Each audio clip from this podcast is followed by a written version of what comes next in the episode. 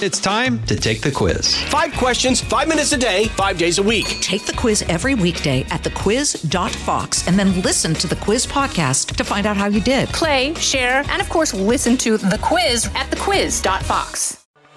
It's the Media Buzz Meter with Howard Kurtz. Oh man, the White House spoiled all the fun. No sooner did word leak over the weekend that Ron Klain would be stepping down as Joe Biden's chief of staff. That there was, you know, this great guessing game was starting. A bunch of other names was put forth. People floating their own names. People getting other people to float their names. There was a little bit of a debate about should Joe Biden pick a politician, somebody who actually run for office, more of a peer, or should he pick somebody who's more of a behind the scenes mechanic?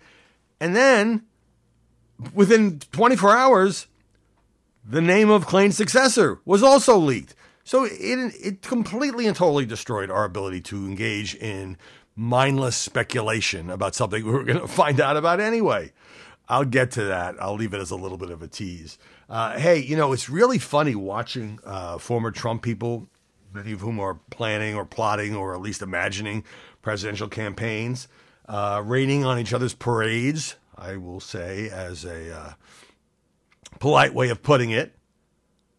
So Mike Pompeo has a book out, and he's gotten into a spat with Nikki Haley, and now he's gotten into a spat with John Bolton. You'll remember the former national security advisor who did his own book.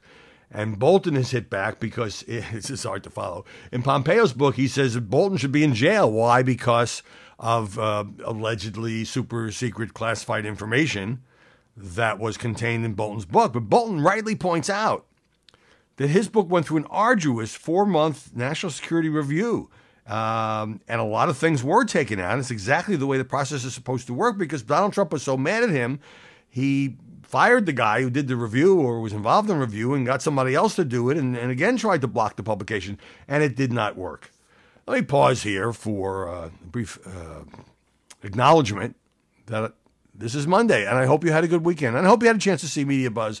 We had so much to deal with uh, yesterday, and I will talk about some of that as we go on. You know, when I saw this little item about Ron DeSantis getting into some sort of fight with the National Hockey League, I said, oh, you know, there he goes again. The governor is just trying to sort of find new targets for his culture war. And then I read a little further. So the way the story is framed is like, well, the NHL is, you know, taking the high road. It doesn't want to get into a spat with the governor of Florida, um, who accused the Hockey League of being discriminatory. And then you read a few more paragraphs down, and DeSantis is totally right. The there is an event, or was uh, going there is going to be an event before the uh, NHL All Star Game in February. It will be in Florida. I don't know that there's that many people playing hockey in Florida, but nonetheless. And when the NHL put up um, a, a, promo for this, I guess on LinkedIn, here's what it said: Participants, they're trying to recruit younger people to be interested in playing hockey. Participants must be 18 years of age or older based in the U.S. and identify as female, black, Asian Pacific Islander, Hispanic Latino, Indigenous, LGBTQIA+, and or person with a disability. Veterans are also welcome and encouraged to attend. What? Uh, come on. So, a league spokesman says the wording of the post was a mistake. The league did not intend for its original text to include only those minority groups. Well, that's obviously where the focus is, but you can't I mean, it's against the law to say only these people from these certain groups or races or ethnicities can show up. Give me a break. Speaking of showing up, Elizabeth Holmes, you know her name, the Theranos woman who was convicted of fraud in that huge scam where she got so many people to believe in her company, including the media, who, you know, put her on all these magazine covers as the next Steve Jobs. She wore these black turtlenecks the way Jobs did. And this was all exposed by a single Wall Street Journal reporter, John Carreyrou, uh, under enormous pressure, given that a lot of important people had invested money in Elizabeth Holmes' scam. Well, turns out she just made an attempt to flee the country. She was trying to skip out on her sentence. She bought a one way ticket to Mexico. Um, she did this a year ago, January, and Now prosecutors are trying to decide how to deal with this. They say, well, she should start serving her prison sentence right away rather than living on an estate. Let's see, reported to have $13,000 in monthly expenses just for upkeep. Well, I, I, average about that. I'm sure you do too. Um, government became aware that the defendant Holmes booked a flight to Mexico, uh, but it still looks like she has a few more months before she has to report to prison. I don't know. Once somebody buying a one way plane ticket, don't you think that's pretty sufficient reason to make sure that they don't have an additional opportunity to flee the country? It's just incredible to me that this is not a bigger deal or that she's not behind bars today. I'm looking at this story. It's framed uh, as far as the impact on Canada, but it really comes from a scientific study. Canadian health officials have overhauled their guidelines for alcohol consumption warning that no amount, no amount is healthy, recommending that people reduce drinking as much as possible. I remember about a week ago, the New York Times did a front page story on this, and everyone was like, oh, the Times, just leave me alone, will you? Uh, drinking's supposed to be good for you, or at least in moderate amounts, right? So why is the Times spoiling all our fun? Well, it's not the New York Times, and it's not Canada. It, uh, you, you can believe this or not believe this. And haven't we been through this? It is pretty tiring, let's face it. Chocolate is good for you. Oh, no, it's not. Don't eat chocolate. Um, I don't care that much because I rarely drink anymore, but the experts who discovered these guidelines found that even small amounts of alcohol can have serious health consequences. So, what they say is your risk is low if you have two regular drinks or less per week. And that can just be like one hard drink or beer. Uh, your risk is moderate if you have three to six drinks per week. And it's increasingly high if you have seven or more drinks per week. Research shows that no amount of alcohol is good for your health, according to this new report. Doesn't matter what kind of alcohol it is wine, beer, cider, spirits. Drinking alcohol is damaging to everyone, regardless of age, sex, gender, and ethnicity. I'm going to go out on a limb here and say that people are not going to stop drinking, but that's just me. Okay, you know, I'm scrolling through my Twitter feed, and of the last few days, it seems like every third post is from somebody who just got laid off from a tech job. Uh, and obviously was not expecting to be laid off for a tech job. And, you know, when you read a whole bunch of these things, you think, because, you know, Microsoft and these other companies are laying off tens of thousands of people. Vox Media is also laying off a lot of people. And I saw a lot of uh, posts from people saying, hey, I just got an email from Vox and I don't have a job anymore. Um, here's a story saying that the company is putting itself up for sale. This is Vice Media now. Vox is one thing. Vice, which at one time was considered hot, and um, now it's got a new CEO who's just says yes, it's been rough, and yes, we're trying to uh, put the company up for sale, but we want to get a good price and all of that. Vox is cutting about seven percent of its workforce. So, you know, behind every one of those statistics is a real person. And I saw a lot of people from Google saying that they had worked for the company for 10 years, for 15 years, and now we're being fired by email with 15 minutes notice, and then you get sort of locked out of your devices. It does seem sort of cruel and unusual. If you've put in that kind of time with a company, and you've been successful enough to be around that long, is it really impossible for a supervisor to call you in and talk to you about it in person? Is that just not the Silicon Valley ethos? It's kind of sickening. And it doesn't mean the economy is going to be dragged down by this, but it certainly doesn't help, right? So, as I was doing Media Buzz yesterday, I got word that there would be a news conference, LA County Sheriff's Department, starting in our hour about this horrifying, just sickening mass shooting in Monterey Park California. And at the time, very little was known um, because all we knew was there was a male suspect. That was all authorities had been able to put, put out. Suspect still at large. And I very much tried, we did dip into the news conference, and I very much tried not to leap to any conclusions. But because this took place, uh, 10 people were killed, as you probably know, 10 other people were seriously wounded and taken to hospitals uh, at a ballroom dancing place in an Asian American neighborhood of Monterey Park that was celebrating the Chinese Lunar New Year, it was hard to escape the temptation of saying this sounded like it could be an anti Asian American hate crime because the coincidence would just be too great. Well, it turns out, uh, I find out today that there was a manhunt, that the suspect was tracked down. Suspect then killed himself in his car before police could apprehend him.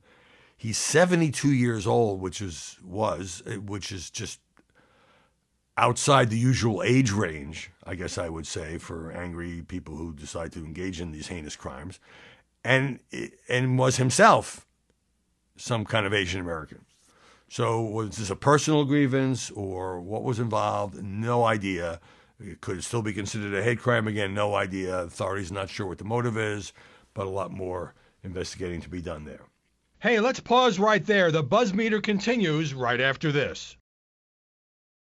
From the Fox News Podcasts Network, subscribe and listen to the Trey Gowdy Podcast. Former federal prosecutor and four term U.S. Congressman from South Carolina brings you a one of a kind podcast. Subscribe and listen now by going to FoxNewsPodcasts.com. Okay, story number one. Could things be going any worse for Joe Biden on the classified documents front? I mean, every time you think it's over, more stuff happens. That's a technical term. And, and I, I mean, my jaws just dropped. They keep declaring, well, we've done the search. Search, search is over. Yeah, yeah you, nothing more to be found here. Yeah, it's not really a big deal. Nothing like Trump. And I've talked at length and written at length and talked on this podcast at length about how bad this makes Joe Biden and his team look, how it does look like a Keystone Cops routine. And so the latest happens, unbeknownst to all of us, all of Friday for 13 hours, an FBI team, along with Biden lawyers, were searching his Wilmington residence. Sounds like at the invitation of the Biden folks but remember, they'd already searched the Wilmington residence. Then they searched the garage and they found stuff next to the Corvette. And so you figured it was over. 13 hour search. And, and I'll read from a story that will maybe shed a little bit of light on this.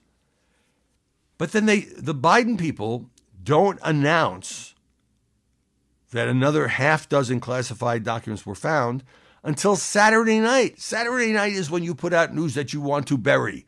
There's a reason that Nixon's firing of top prosecutors in Watergate is called the Saturday Night Massacre. Uh, and so everybody wakes up Sunday morning and says, hey, more documents found. So I thought the search was over, but no, I mean, it just looks like they cannot get their arms around this thing. It looks absolutely awful. This after, of course, Joe Biden, you know, pounded Donald Trump, as did the media for his, you know, he's the one who deliberately took documents to Mar a Lago, said they were his. Uh, and then there had to be an FBI search warrant. There was no search warrant here. It was all done through voluntary cooperation. But nevertheless, the original decision by the FBI not to have any presence during these earlier Biden searches is inexplicable. It's just dumb. It's tone deaf. So, New York Times story says that um, Biden's lawyers told DOJ in November they had no reason to believe that any copies of any records from his VP days ended up anywhere other than the think tank in D.C. This is the Penn Biden Center affiliated with the University of Pennsylvania. But then it would turn out there was some documents at the Wilmington House. The mistaken premise, according to these sources, who spoke on condition of anonymity, of course, Help us explain why the roughly seven weeks elapsed between Biden's lawyers searching boxes in the garage, that was on December 20th, and finding more classified papers. So there were apparently two batches. One batch was stuff that could potentially be classified that Biden might have wanted for lectures or book writing or whatever. The other set was supposed to contain no official records. It was supposed to be uh, campaign related documents, old memorabilia, which are not covered by the Presidential Records Act. And those were the boxes that they believe were shipped to the Wilmington residence. So Bob Bauer, his lead personal lawyer, and others told DOJ they had no basis for believing the official records had gone anywhere but the Penn Biden Center. Man, did that turn out to be a miscalculation. And here's the part that really bugs me and why I made such a point, and I played the sound that absolutely proved the case on yesterday's show. Uh, why many journalists are angry. They're not just turning on Biden, they're not just aggressively doing their job, which they should be doing all the time anyway. They're pissed off because they were misled. To this day, the Biden team has not been able to explain why the two month delay. Um, and so we have a belated recognition that maybe uh, the boxes in the garage should be checked also. Biden's personal lawyers uh, were doing that. They found one additional classified page. And then it says everyone understood that now the government would have to come in and conduct its own search. Well, everyone should have understood that from the beginning. That's why you now have a special counsel investigating the President of the United States. And by the way, some of the papers that were found are not just from his vice presidential days, which makes a minimum of uh, six years old. Some classified papers found date to his Senate days. So you can make up your numbers since he was a senator for 36 years as to how long he has been in possession of some of this. And you know, when Biden finally spoke, reading from a, a prepared statement when he was out in California inspecting storm damage, and said, you know, we've done everything by the book and uh, I have no regrets. There's no there there, which is taken from a famous quote from Gertrude Stein about Oakland when she was trying to find her old house, and has since been repeated by many folks. You know, he should have some regrets. Look how badly this has been screwed up. Look, he should say, look, there's been some sloppiness here, and I regret it. There's been some mistakes made here, and I regret it. He should ask for people's sympathy, even as as he if he wants to defend himself on the larger question of doing anything wrong. I mean, to just say it just sounds like stonewalling. I have no regrets.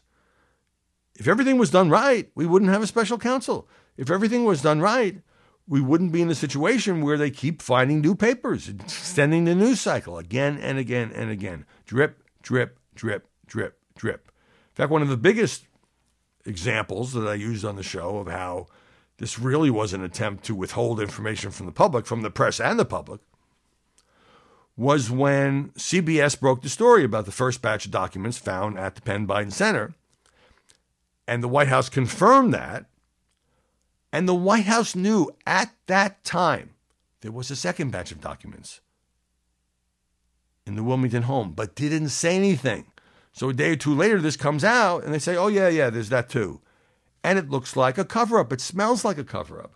I'm not saying there's anything ultimately there, although you don't know how broadly a special counsel will interpret his mandate. You know, that Joe Biden or his lawyers did something terribly wrong.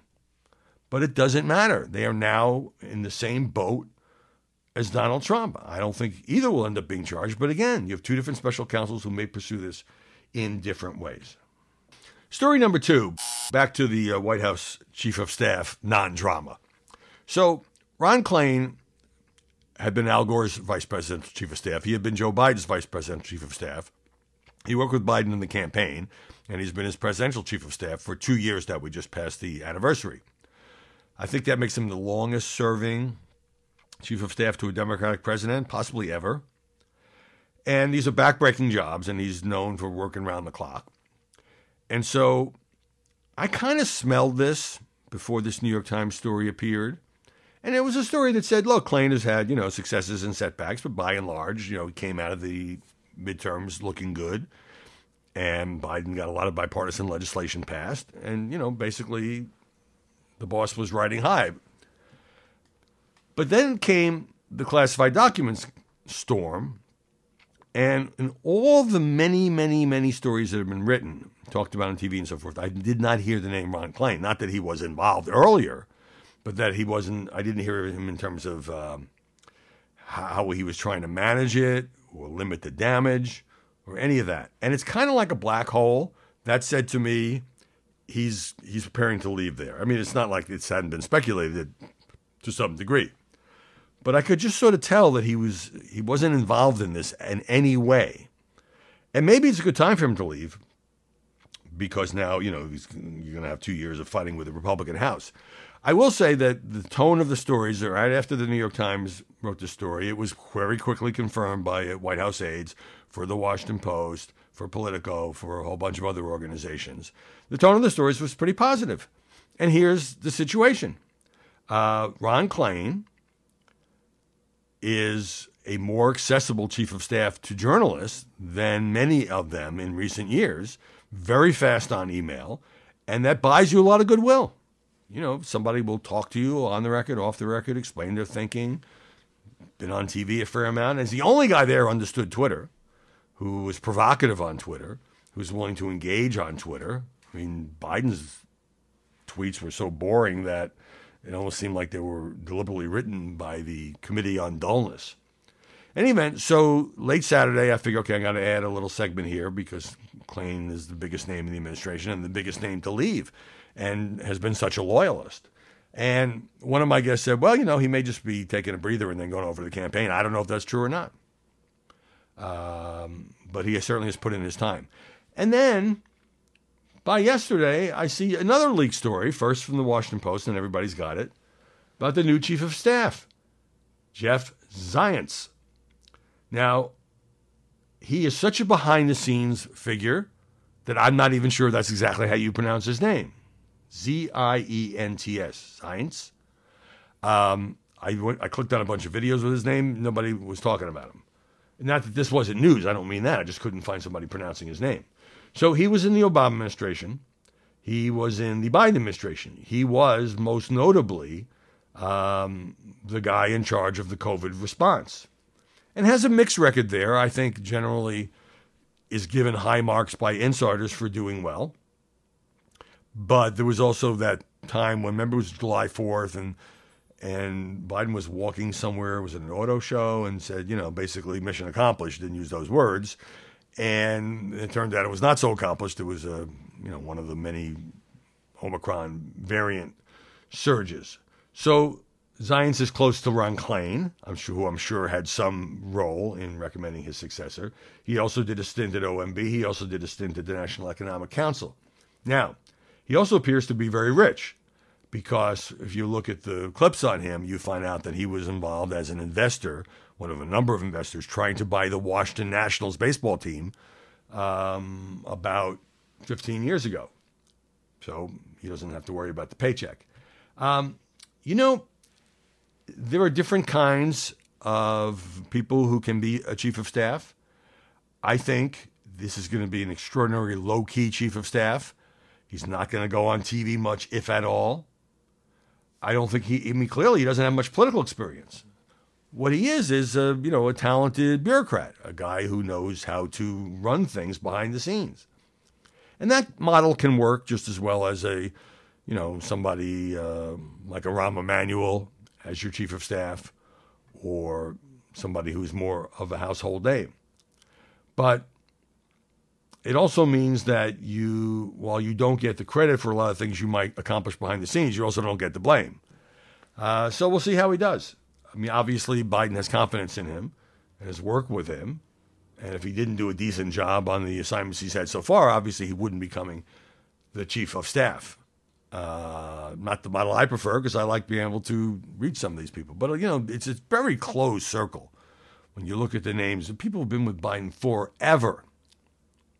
And on this whole business of, you know, is Biden going to run again? And this is, is the documents flap going to hurt him? May delay it a little bit. He was never going to declare before the uh, February 7th State of the Union. Um, you know, I think this has given rise to doubts again about his age and all that. But, you know, as I've mentioned, I covered Joe Biden's first run for president in 1987. He's wanted this his whole life.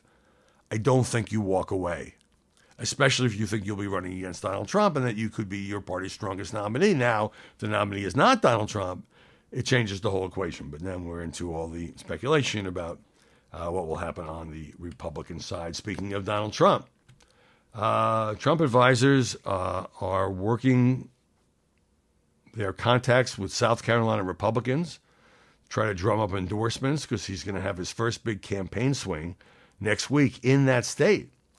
The problem for Trump is not just that a lot of people think it's too early to commit. But the problem is also that you have two people from South Carolina who may run. Nikki Haley, the former UN ambassador, who I mentioned earlier, and former governor of that state, and Senator Tim Scott, who's clearly eyeing it, would be interesting as an African American Republican candidate for president.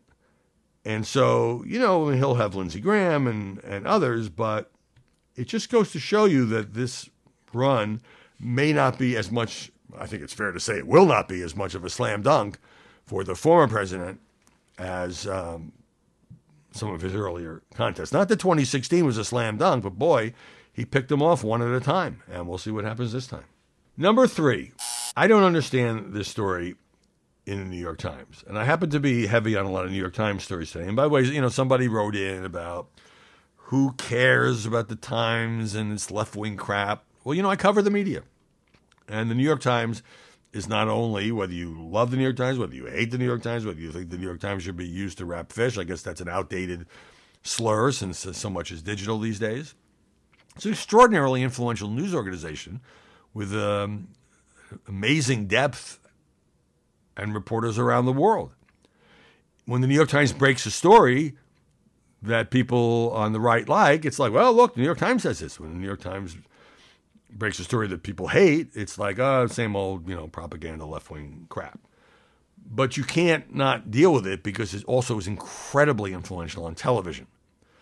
Take the same story, even if you have it in Politico, if you put it in the Times, it's it gets a lot more play. It's treated with a lot more respect. Now, of course, it also depends on who the bylines are, but I'm just telling you. Anyway, so Nikki Finke was a Hollywood gossip columnist. She ran a site called Deadline Hollywood. She died last October, and she was very controversial. So there's this whole piece now revisiting her, I don't know, life and legacy. Uh, she gave good quote. Here's this uh, quote that she gave the Times in 2007: "A scoop is better than sex." Um, but at the time that she died, she hadn't really published a scoop in about 10 years. Now, here's what the story says She could be rude, aggressive, high handed. So it wasn't a shock that mixed into the respectful newspaper obits, there were harsh takedowns. An article published a day after she died, Richard Rushfield of the Ankler wrote she was the equivalent of a restaurant whose toilets are gushing raw sewage into the kitchen while also serving meat they fished out of neighborhood dumpsters. That was one of the kinder lines. Uh, Sharon Waxman, founder of The Wrap, uh, published a piece called The Tortured Life of Nikki Finke, Best Friend, Worst Enemy, and Made for the Internet. Said she was driven principally by rage. And Waxman is quoted in the story. She was angry at how her life was turning out. She was exhausted from battling diabetes, angry that she no longer had the alluring looks of her youth while battling serious weight problems. Her life revolved around her and her cat and her computer, which she wielded with a vengeance. Um, another guy says that she wasn't a monster uh, after all. Uh, Ron Meyer, founder of the super powerful CAA, Creative Artists Agency, said she burned every bridge she could, but he liked her. My only question is this: like, why are we revisiting this? I mean, this is somebody who's mostly known to insiders in Hollywood. All these stories were written when she died. Here it is, some months later, and she's getting both praised and trashed. It just seems so inside to me.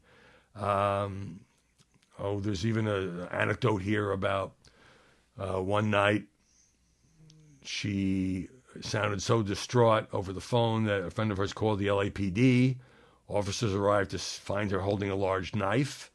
She downplayed it, but she was in a scary place that night, said this friend. So uh, it's not exactly rest in peace, let's put it that way. Hey, let's pause right there. The buzz meter continues right after this. Number four. So Maureen Dowd has this uh, column about Nancy Pelosi. They have lunch at the Four Seasons here in Washington. And it is just gushing with praise. And obviously, Maureen's a liberal, and she liked Nancy very much, and has interviewed Nancy probably about 10,000 times. And uh, she quotes uh, the former Speaker of the House as saying, I wonder, Maureen, girl to girl, I keep thinking I should feel a little more. I don't know. Um, it's just that the time, uh, upward and onward. I'm thrilled with the transition. I think it was beautiful. Alexandra Pelosi, her daughter, is quoted as saying, I can tell you in my 52 years of being alive on this earth, I've never had the kind of weekend having right now. My mother is at peak happiness. I've never seen her like this. It's like she's floating through the air. It's fascinating for my kids because they don't know this person. I think you want to enjoy being old. She's 82, by the way. I don't think you want to spend your final days fighting with Kevin McCarthy about how many seats you get on appropriations. Nancy Pelosi, Maureen writes, looked at me, brown eyes widening, and said, I'm sad for Kevin that he couldn't do that in a way that brought a little more dignity to the House of Representatives. It's strange. What happened was inexplicable. Um, she is described by a fellow California lawmaker as being satin and steel. That's a classic Pelosi trope. I asked the devout Catholic if she was praying for McCarthy. Uh, she said, Yeah, I was. I was praying for the House. It was just stunning that he wouldn't be ready. You know what your challenges are. Just be ready. So, the thing about this is, oh, she says, I don't want to see the job turn into something else. It has to be the speakership it goes on and on and on and on, and it's just full of just you know long, long quotes from Nancy Pelosi and people who admire her. And I'll just say I'm not here to knock Nancy Pelosi. She probably has been the most successful speaker of the modern era, not just of the female variety. That's in part because people like John Boehner and Paul Ryan, you know, by their own acknowledgement, failed at it because they couldn't uh, sort of control their right wing or enter into some sort of alliance with their right wing.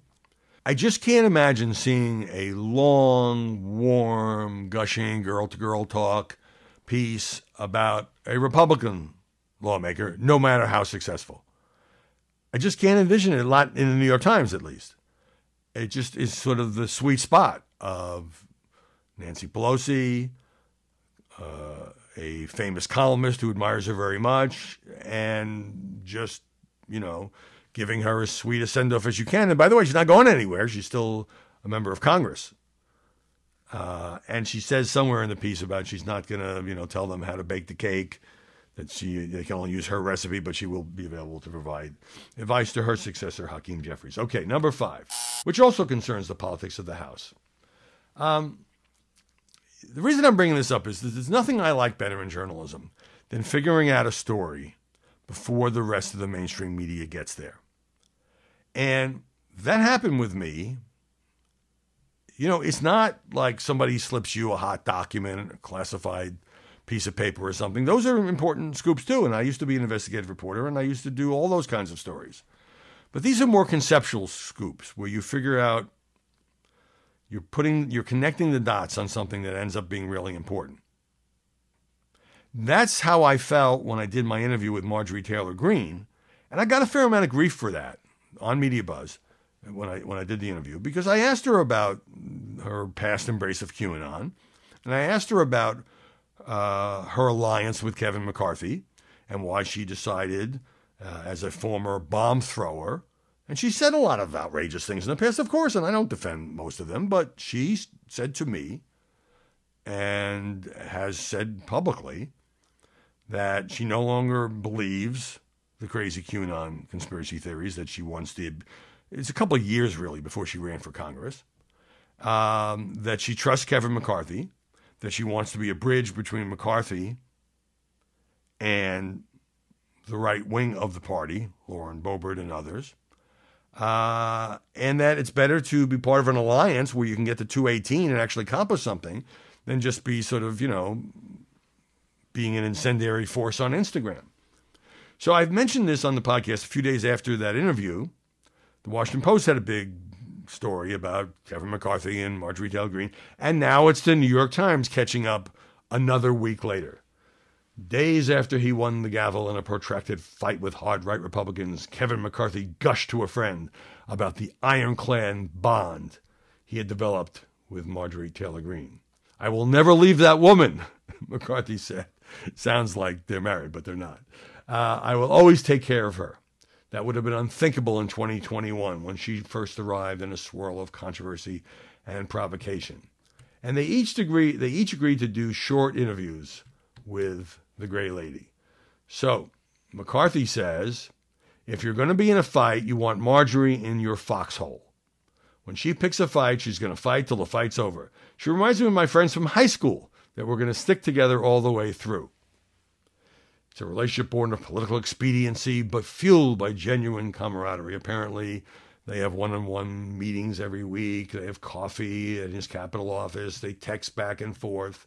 And this is why it's important to understand MTG, whether you disagree with her or not, whether you think that she's changed or not, because she is close to the new Speaker of the House. And here is MTG quoted as saying that if he sticks to it, meaning McCarthy, it will easily vindicate me and prove I moved the conference to the right during my first two years when I served in the minority with no committees, thanks to the Democrats. Um, now she's on the oversight committee. So it's just, you know, it's easy to scoff. It's easy to sit there and saying, oh, why are you even talking to this person? But you got to be open minded, you know, without sugarcoating it, without um, whitewashing anything. You got to be open minded. And now that, so, you know, one after the other after the other of these major news organizations are just saying Marjorie Taylor Greene, she's a player. She's close to McCarthy. She, uh, she knows how to play this game. She's not just a bomb thrower anymore. Again, she throws a bomb tomorrow that I disagree with. I'll be right here on the podcast and maybe on the show talking about it. But if you just get stuck in the old stereotypes, then nothing ever changes and you're you're just out of touch. So I like being just being able to see around the curve is the way I like to put it. And I've been doing this a long time, so I could, it was like I said, I could smell that Ron Klain suddenly wasn't in the mix anymore. Maybe he was going to leave. I didn't have that from a source. I just kind of figured it out. Sometimes I come up with these hunches and I'm flat wrong. And when that happens, I'll tell you about it as well. Again, hope you had a good weekend. Hope you had a chance to uh, see Media Buzz. If not, uh, many of the segments are online. Hope you'll subscribe if you're not already getting this in your inbox. And we'll see you tomorrow with more Buzzmeter. Listen ad free on Fox News Podcasts and via Apple Podcasts, and Prime members can listen to this show ad free on Amazon Music. From the Fox News Podcasts Network, subscribe and listen to the Trey Gowdy Podcast. Former federal prosecutor and four term U.S. Congressman from South Carolina brings you a one of a kind podcast. Subscribe and listen now by going to FoxNewsPodcasts.com.